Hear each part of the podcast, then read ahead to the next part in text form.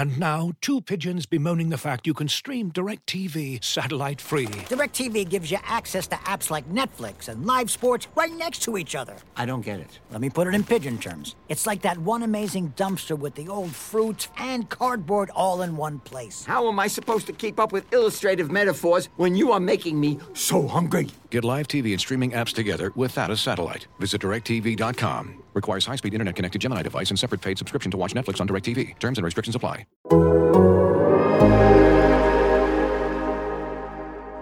In today's episode of the Sixers Beat, Rich and I briefly talk about the Sixers' 111 to 97 win over the Dallas Mavericks, specifically about Ben Simmons and his defensive performance on Luka Doncic. We then pivot to a listener mailbag where we spend quite a bit of time talking about Kyle Lowry and his potential as a trade target. Uh, we talk about Tobias Harris and what kind of value he would have as a trade chip. We talk a little bit about the coronavirus pandemic and whether or not the uncertainty for the rest of the season should influence what the Sixers do at the trade deadline. We dive into Ben Simmons, his improved play, and whether or not that was influenced by the James Harden trade rumors. And then we have another hypothetical on Embiid and Iverson. If you're not already an Athletic subscriber, head on over to theathletic.com slash Sixersbeat, where you can get a 50% discount on a yearly subscription. Enjoy the podcast.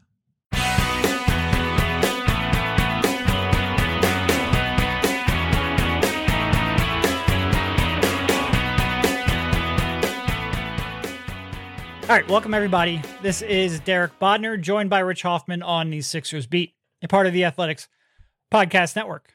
Yeah, I guess today's most of today's podcast is going to be a mailbag edition of the Sixers Beat. We do have to cover the game 111 to 97 win over the weird up and down Dallas Mavericks. A game that really wasn't all that close and had maybe the best defensive performance, individual defensive performance we have seen in I mean, quite some time. But how you doing, Rich? I'm good, man. I asked for a blowout. I asked for a big win, and they got they gave it to me. So that's good. You did. You did ask for a blowout. You did ask for a big win, and they gave it to you. And to be honest, there's a point, you know, late in the third quarter where I think the bench, or it might have been, I think one of the, the starters or two of the starters, I think it was maybe Simmons and Curry stayed on the court, but the bench started to, to shuffle in. Sixers were up something like 11 at that time. And you thought, well, shit, he's going to bring in three bench players here. And to start the fourth quarter, there's probably going to be an all bench unit. This 11 point lead could get to five, and you're going to end up playing Joel Embiid 35, 37 minutes again. Uh, and the bench extended that lead, made the entire fourth quarter garbage time. I think it was an 18 point lead going into the fourth, extended even more to start. And we had a laugher, which was great because I got to start writing my article uh, without fear of the narrative changing completely, uh, and we um, we had a, a good night. But before we get to the mailbag, really, I, I don't talk about the whole game because there's some ups and some downs, and you know Tobias Harris is probably the most important development out of there. Um, he had a right knee contusion, which is a bruise. MRI, MRI came back today, showed no structural damage. Wouldn't be the first time we've heard that and things went sideways, but that is good news. Does that mean he comes back and, before the All Star break? I don't know. Maybe he takes three games off uh, and gives a you know week and a half, two week break. But that is good news. Two, two quick thoughts on that. One, not the worst time in the world to get an injury, like you said. All Star break coming up. But the second one is even if he misses three games, and hey, you know I don't know, maybe he misses less than that. Maybe he's back for the the big Utah game. Whatever. Tobias Harris not being available to play is a new thing. Like that dude in the era of load management yep. is night. an absolute Iron Man. Really, I mean, the only times that he has missed games over the past five years has been like one game at the end of the year when a coach would sit him. this year he missed three games due to COVID uh, protocols. That's it. He plays every night. So it is going to be a little strange with uh, with him out. But yeah, as long as there isn't any structural damage. I mean, it was. Did you even see what nope. happened to him? Nope. You just looked up. and, oh wait, Tobias is walking off the court. What's going on? He made a steal that juiced a fast break that I think Simmons got fouled on at the end of it. So I didn't look at what happened afterwards. But yeah, then he was walking off the court. So hopefully he's okay. Yeah, and I even went back and I rewatched and I couldn't tell. I don't know if it happened off camera or or, or what happened. I did not see the injury. Um, but yeah, so that that is the most long term concern of what happened in that game. The biggest short term concern was was I mean Ben Simmons, Luka Doncic when he was defended by Ben Simmons, and he was defended by Ben Simmons most of the night. I think it was something like seventy percent of the possessions. He scored seven points, no six points on three for seven shooting. Had four turnovers. Those are the official numbers per NBA.com. He locked him the f up, and probably even more than any of those numbers we just cited were the shots that Luka didn't get and the spots he didn't get to and the passes he kicked out of. Ben did a real good job. And Luka is, you know, Luka has an advantage. It's not always the same advantage, but it's an advantage on pretty much every matchup, whether it's, you know, perimeter ball skills and a step back jumper. Like Luka is six eight, big bodied. He can either shoot over you or bully you off of your spot or if you put someone big on him, usually he can blow by you or get a step back. He can't get any of that on Ben. And Ben is one of the more unique defenders and where he doesn't have a single real advantage. And sometimes an offensive player will succeed just because offenses succeed against good defensive players. But he doesn't have the kind of advantage that he has against Simmons. Simmons is bigger, he is stronger, uh, and he's a, a become a very patient defender. And it was a it was an incredible performance. It really was. And it's not like Simmons did it by himself. Like Joel Embiid was real key in terms of pick and roll defense in that as well. But that was a real show by Simmons last night. Yeah, it was unbelievable. And there were a lot of people talking about how ugly that game was in the first half. Not look, I, I feel because I had made a couple of comments in the first half, and I had I had specifically talked about ugly offensive basketball, and offensively that was an ugly first half. I will stand by that. I agree. But the Sixers have to play ugly, man. They, they're not going to win by playing super pretty basketball against the best teams. So to me, like, you know, for a team that was, I don't know, I think they were ninth in defense coming into last night's game, yeah. cleaning the glass, that's got to get better. So to have performances like we've seen in the Toronto series and against Dallas, that that was more like it. And yeah, what you said about Simmons, he made Luka look really bad. And you look at Luka's shooting stats at the end of the night 6 of 13 from the field, 19 points. He made his threes, which he doesn't always do, first off. A couple of them off switches, which good for him. And I would say he got two bullshit fouls against Simmons, too, which I thought were kind of iffy. Like, is the hand part of the ball? That, yeah. that type of thing. Ben made him look really bad. And you, you know what stood out to me? Without Porzingis, the Mavs are a different team. And it, it, it kind of felt like the Sixers were showing Luka, hey, guess what? This is what we do all the time. We have to play offense with suboptimal spacing at all times. Yeah. Welcome welcome to our ecosystem, man. And Luka looked bad. I mean, because they had Boban in the game and you you have KP sitting on the bench, which by the way, Porzingis, even from I don't know, you know, 20 rows up where we are, one of the most ridiculous bodies I've ever seen in my life. Like a six, a seven foot three string bean. He yep. is massive.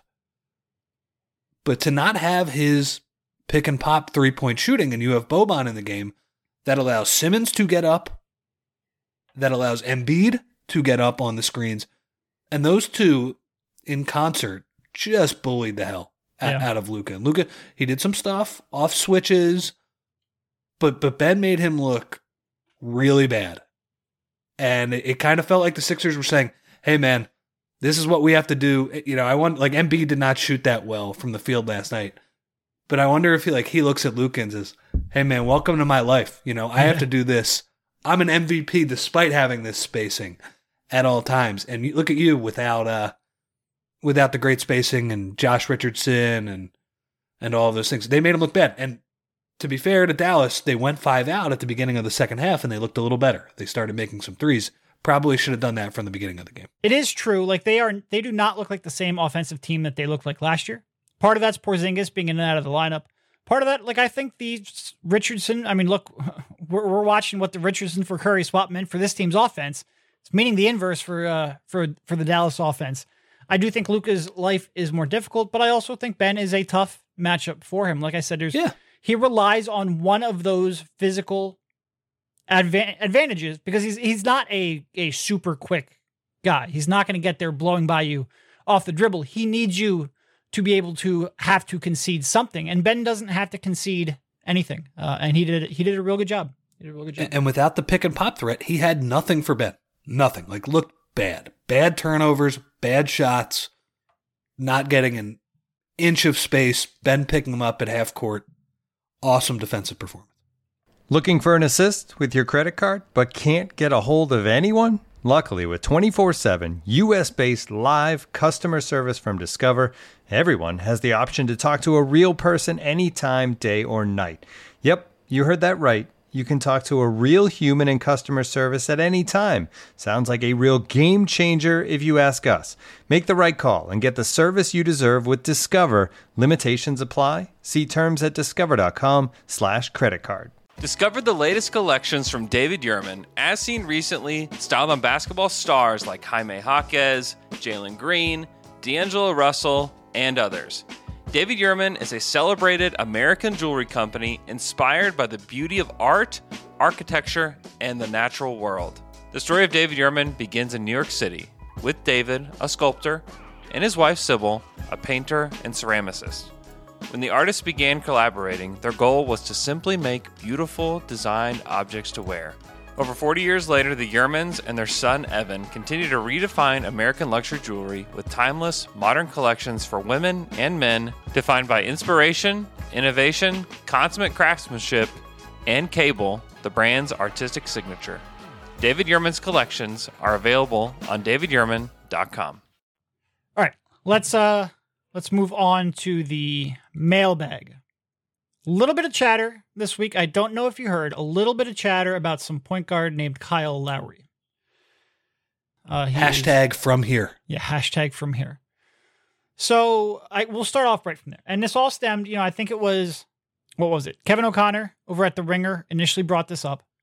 And then Keith Pompey reported on it further, talking about Lowry's at least willingness, some might say desire, to end up in Philly.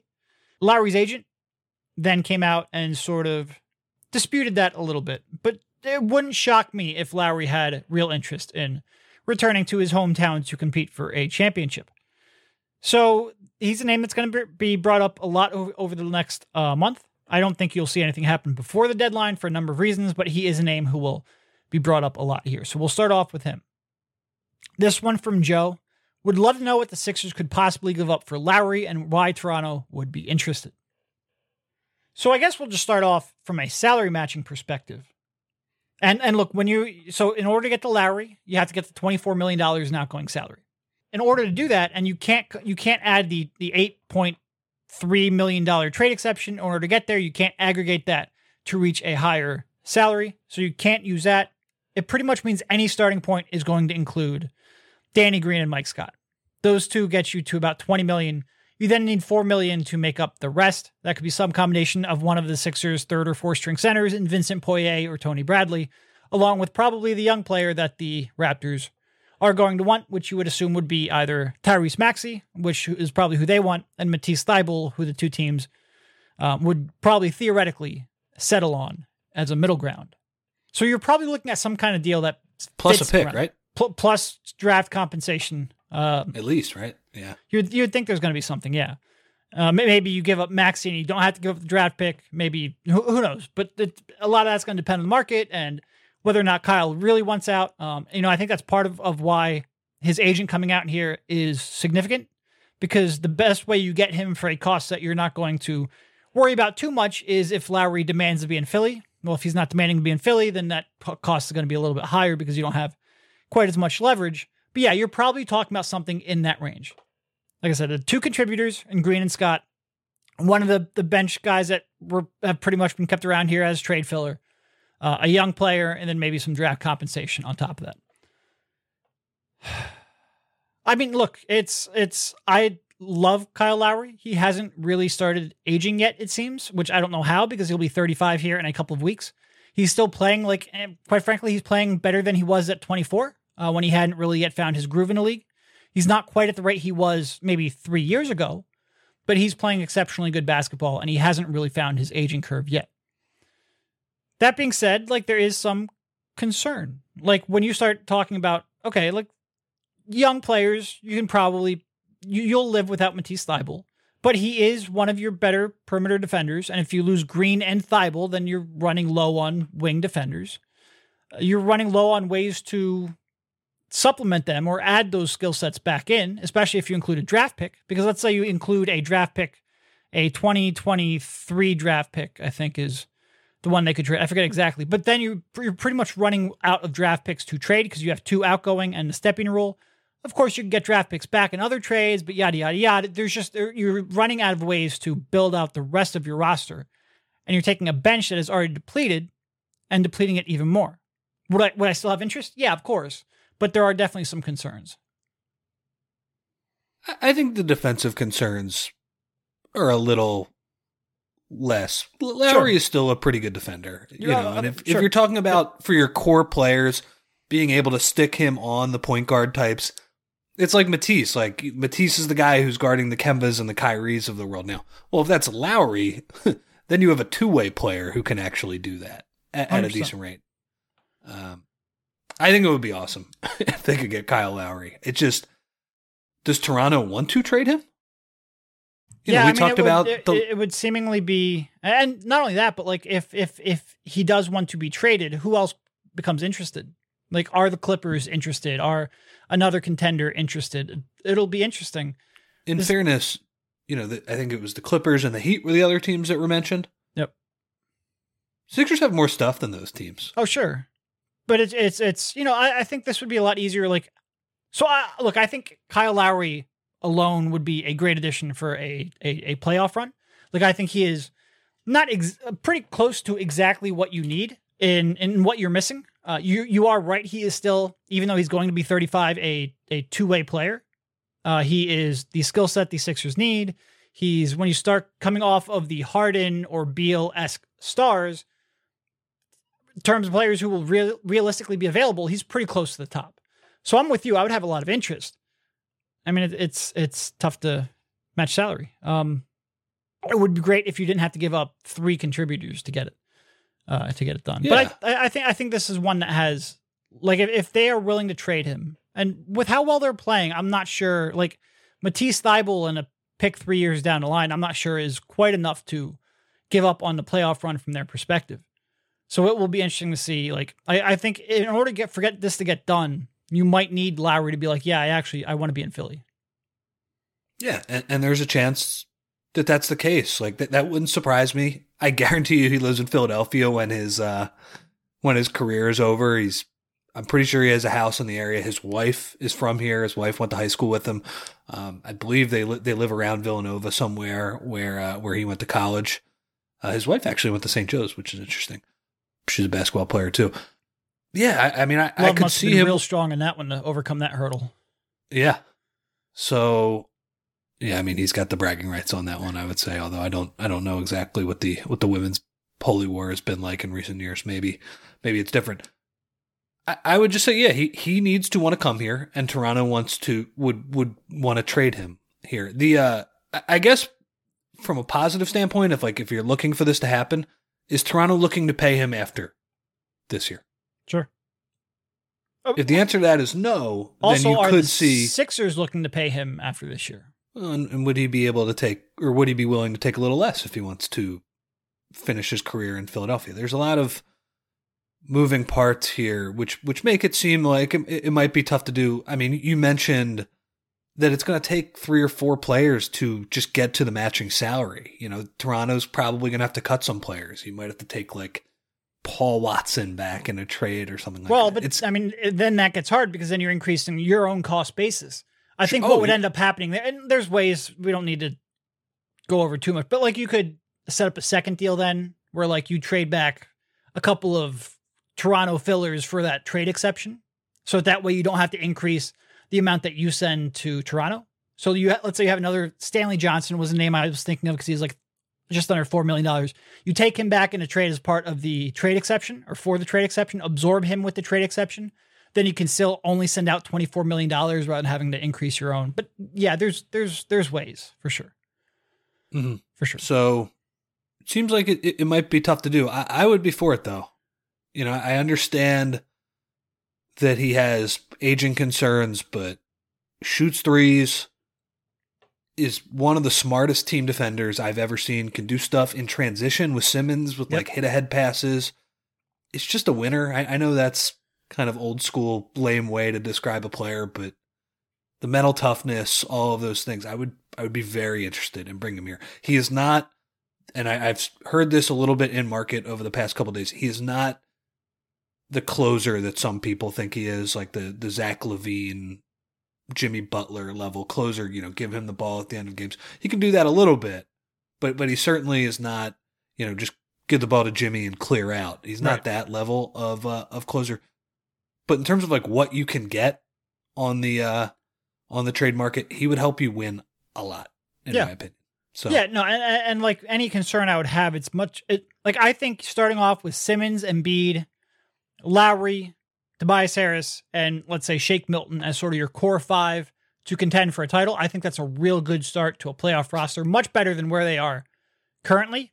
The question is now, how do you get these six, seven, and eight players in the rotation to finish that out? Because you are making this trade to win now, uh, and in order to do that, I think you need a couple more pieces. This would limit your ability to get those final three players, but those players will almost always be easier to acquire than Kyle Lowry. So I'm with you. I would have a lot of interest in this. Um, but but even before the Sixers are interested, Lowry's got to want to come here. Yep. Toronto's got to be willing to accommodate him. Yep, and he's pr- he's probably got to force that issue a little bit. And comment from the agent right now: what does it really mean? Who knows? There's a whole lot of saber Yeah, rattling that I'm goes not- on right now. We're a month before the deadline. We'll see how this sort of takes shape here over the next month when uh, when it becomes real. And look, I do think you know if you are confident in Lowry in his 35 year old season, his 36 year old season, and his 37 year old season, then you're you're willing to give up even more because you're not going to get him. I don't I don't think you're going to get him over the summer for the taxpayer mid level. Like I think he's going to end up costing more than that on the open market. So there is value in getting his bird rights. I'm just I haven't yet 100% decided how comfortable I am giving him a 2 or a 3 year deal at his age. I'd have to think about that a little bit more and that does go into what I would be willing to offer. Because you're just willing to offer more for a guy who you think can contribute beyond this year than you are for a rental. It's certainly an, an interesting possibility, though.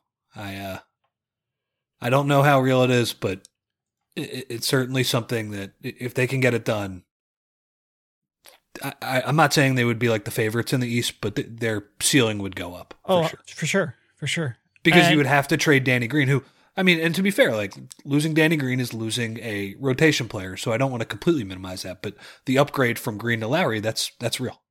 Yeah.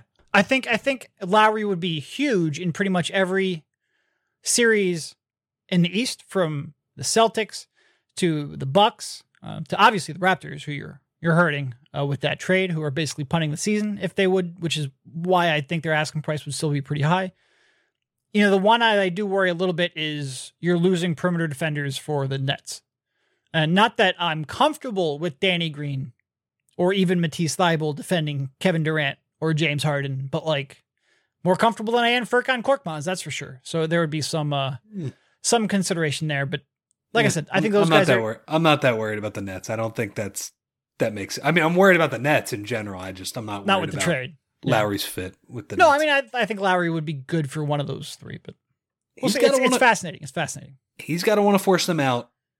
And I, I guess if you're talking yourself into it, he has been, he's probably the greatest Toronto Raptor of all time. So For a career, has he sure. built enough equity and, and does Masai see the writing on the wall for well, that and that happen? Eh, like if we're talking about kind of the bullshit that comes from agents and teams and executives and rumors and sources at this time of year, I think that's one that could play a part of it. Because you're talking about a guy in Lowry who has a a history and a legacy in that city to think about.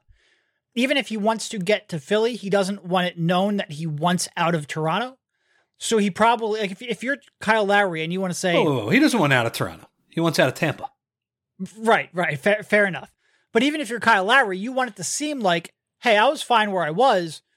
Toronto just made the best business decision for themselves. They made this trade because they wanted Matisse Thybulle and a draft pick, not because I wanted out. So even if he wants even if behind the scenes he would be telling Toronto, "Hey, I'd really love to go to Philly," his agent sort of has to deny that publicly at this time. So mean, he's- reports are reports. He's just been eating meatball subs at Wawa in, in the Toronto in the Tampa area, and he just wants to come home. no joke. Those meatball subs did me in. Like when I when I was at my heaviest, that was because I ate a lot of meatball subs from Wawa. That was that was my go to. And then then they started putting the calories on there, and it was like, oh my god, that's twelve hundred calorie sandwich. What am I doing with my life?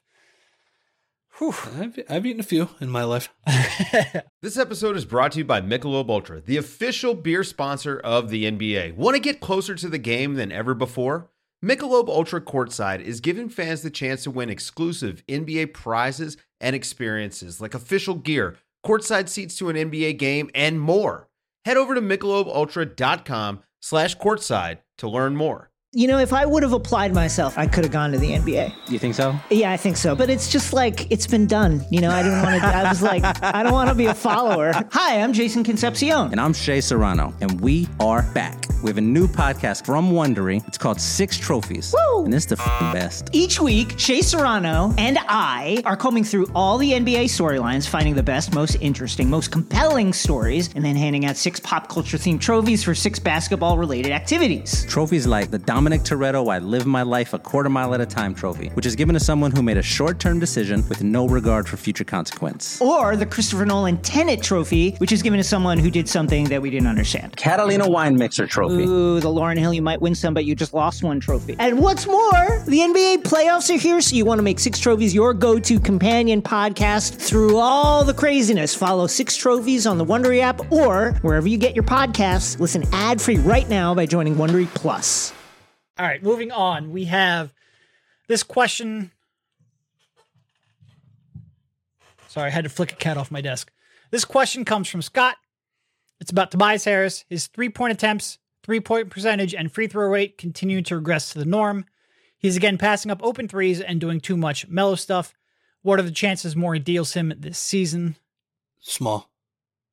Well, I mean, yeah. So there's It- it's funny that some people have, have told us that they think trading Tobias might be easier than people think on the outside. I'm not buying that. I think it's still pretty tough to trade him. I think that that contract is it is what it is. You, I, I've had a lot of people ask, like, is that now a positive value contract? No, no, it's not. That's still a negative value contract. It is. He's just playing slightly better basketball, significantly better basketball, but not like he hasn't changed who he is. And it's sort of the question that Scott is getting to in his question. He is still the same player. His his statistical profile is still that of the same player. He still has the same limitations people aren't going to magically wake up and be like, "Hey, that is a player who is now worth a near max contract." Um, that that is still a tough one to trade. So I, I guess moving like so about regression, I'm not sure his his so certainly his shooting and his willingness to shoot has regressed. You know, over the last 13 games here, he has taken 3.5 three point attempts per game at 31% from three. So he is regressing back to his career norms in that regard. He's still getting the free throw line a little more than he normally does. Like he's currently has about a 33% or maybe a 30% free throw rate over that span. So he's still getting the free throw line, not a lot, but slightly more than his career norms. And his passing over that span, he actually has like a three point, a three to one assist to turnover ratio with like 4.2 assists over his last 13 games. That is a peripheral stat that is better than his career norm. So I think he's regressing back to the norm in some instances, but still adding value in other ways he doesn't always. Bottom line is this. And I think whether or not the Sixers would trade Harris is interesting because when you trade Harris, you're almost conceding that you're getting back the worst player. Like you're trading him for cap purposes, for flexibility. I think Daryl Morey looks at Joel Embiid and the way he's playing and where he is in his prime. And I think he's very, very focused on competing for a title. And I think most potential Tobias Harris trades aren't going to get you a better talent back and probably not going to get you a better fit back either. And might get you farther away. You would take a step back from title contention now with the belief that over time, a year from now, maybe even two years from now, you can take two steps forward towards title contention. It, would he be willing to do that now? I don't know. I, it seems like there the devil would be in the details on a trade. It seems like that trade where you can both gain flexibility and also get closer to a title might not be there at this trade deadline. Yeah, I, I would say trading him is going to be hard. And despite some of the process oriented stats, some of the peripheral stats regressing to his, his normal level, still shooting at a higher level than past seasons. Tobias is a good enough player to where like you just don't want to give him away for a terrible player who offers cap relief two years down the line, like you said. So that's the uh that's a calculus that has to be in Daryl Morey's head. And I agree with you. Like I don't think it's an automatic look for the cap relief in a couple years because uh, to me, I think you're going to get a much worse player. I think the only way this would so I think Harris playing a better version of himself makes him a slightly less negative trade value contract, which would be really important if the Sixers had other blue chip prospects or assets to include in a trade for a star. But you would have needed Shake Milton to make that jump to 18 to 20 point per game scorer, where he could be a headliner in a Bradley Beal trade. And then you could use Tobias Harris both to give them another contributor, but also match salary. Well, Shake hasn't made that jump. You don't have the blue chip trade prospects to trade for a star of that magnitude. And Harris alone isn't going to be the, the focal point of a trade like that because he is still a negative value contract. So I think I think I just don't think the all of the circumstances are going to come together the way that you would need them to. All right, let's move on to legs. Leg sanity on Twitter. With COVID hanging over the season, does it make sense for the Sixers to make a big move before the trade deadline instead of waiting for the summer when the future may be more clear? I don't understand. So like there's still there's there's been some concern like could something happen and the season be shut down or maybe it doesn't finish or something like that. It's an unknown season because something could happen to uh to derail it. I I think I would push back pretty strongly. I think first of all like the odds of the season just not being finished is pretty low at this point. Uh like I think they have they will find a way to get through it. I don't think we've seen anything that would suggest that if they've been able to get this far, that they're going to stop. Um, money is a pretty big driving factor in human decision making, and also like, so even if we put like odds on that, like let's say there is a five percent chance the, the season isn't finished and they don't crown a champion, which I think might be high. Even so, you've got to look at it. Well, this is Joel Embiid having an MVP caliber season.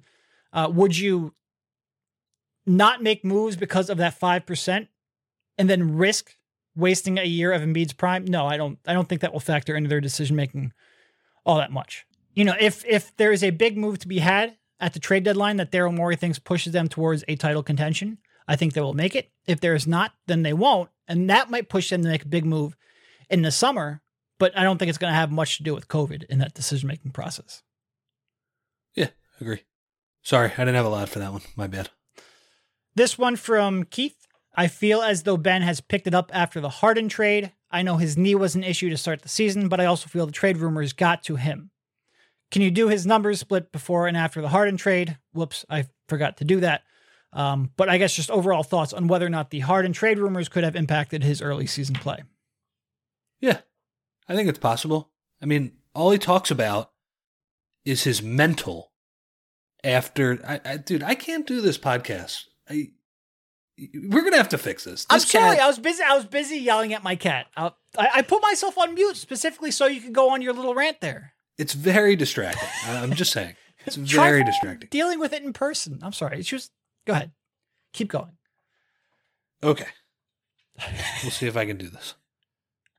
So yeah, he, all he talks about after games now is that his his mental is bad. Yeah, which which by the way, like I don't know if that's like an an, an Australian thing, but like your mental approach. Like there's there's usually another word, your mentality. It yeah. Anyway, I, I've heard Americans use that too.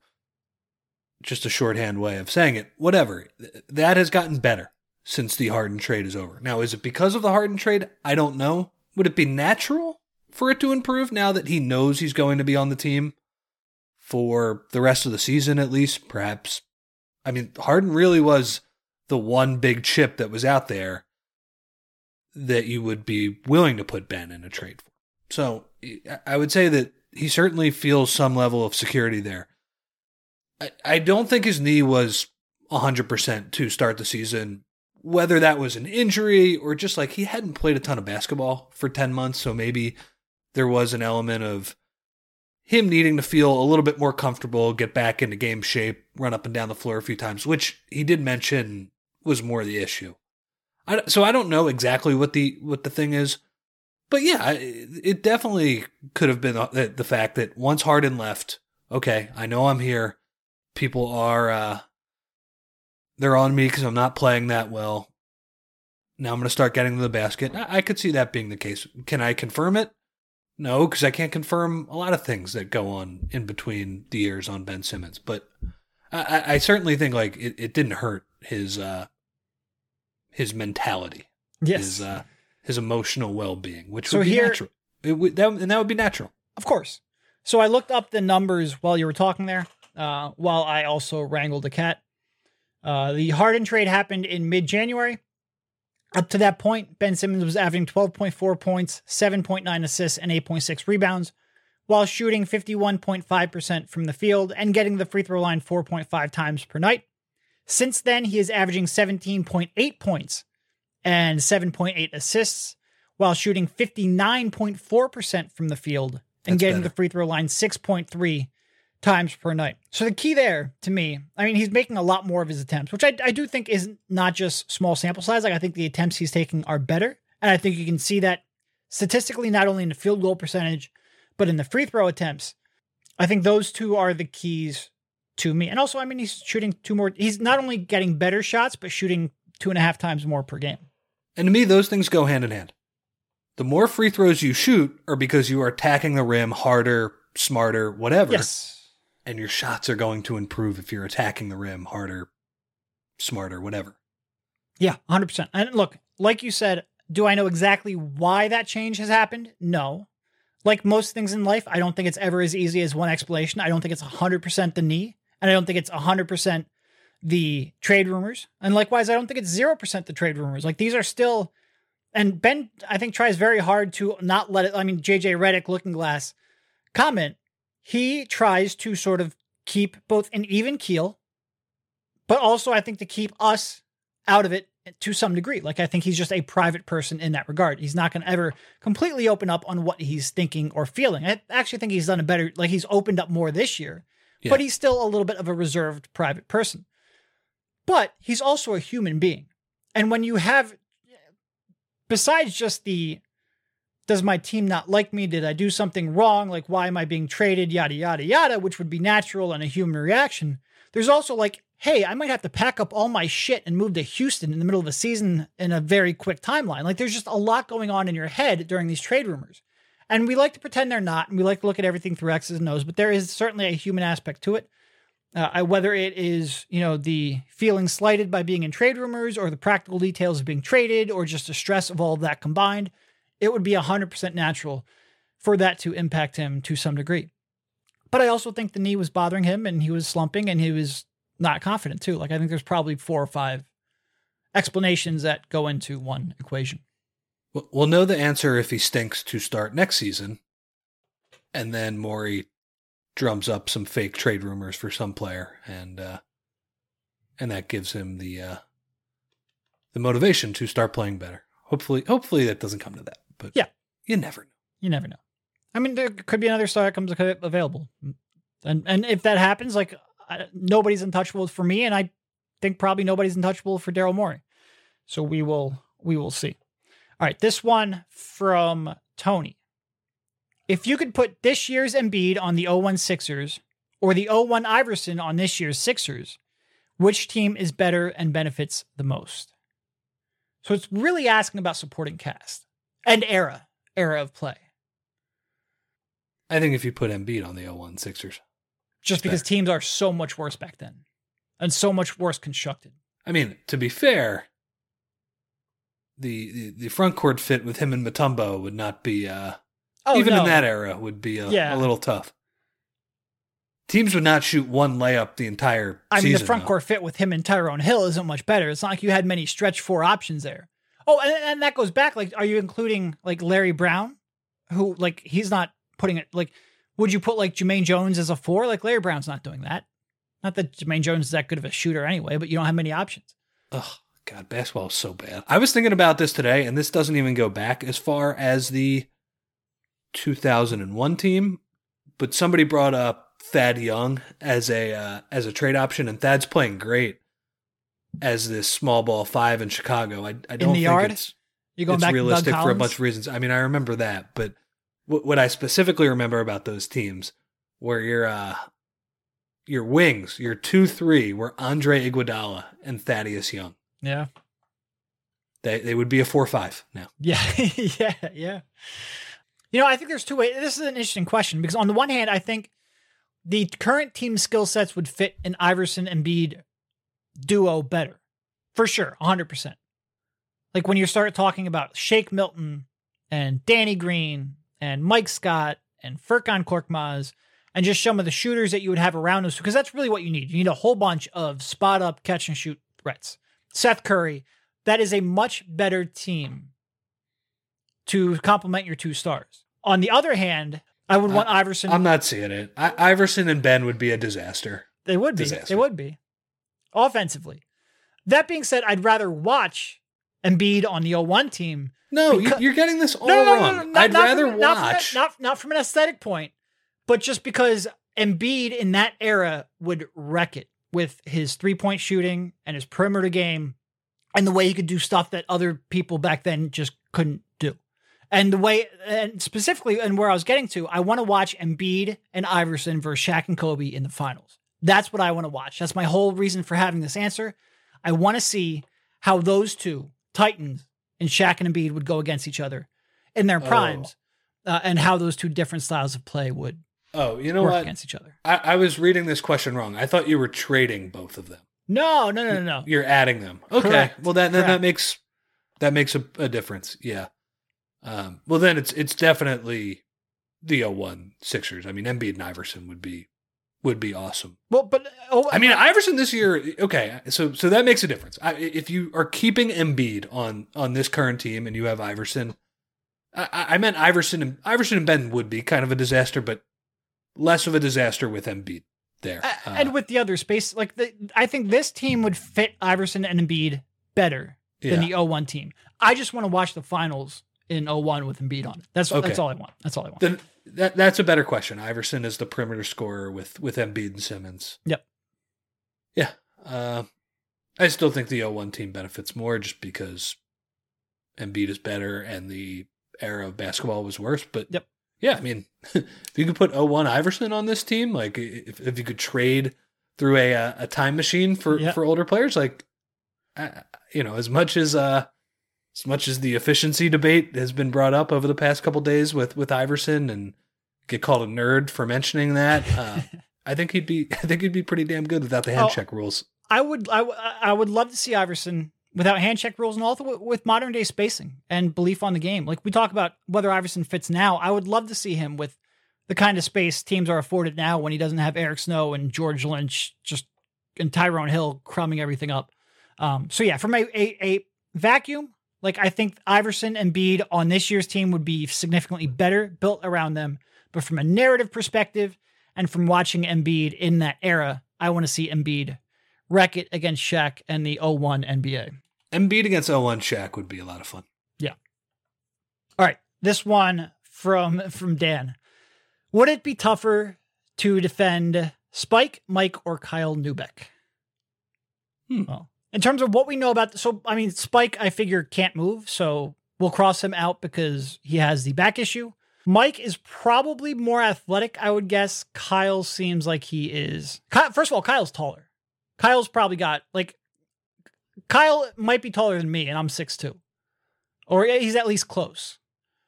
I would guess Mike's player. probably 5'10, 5'11 ish.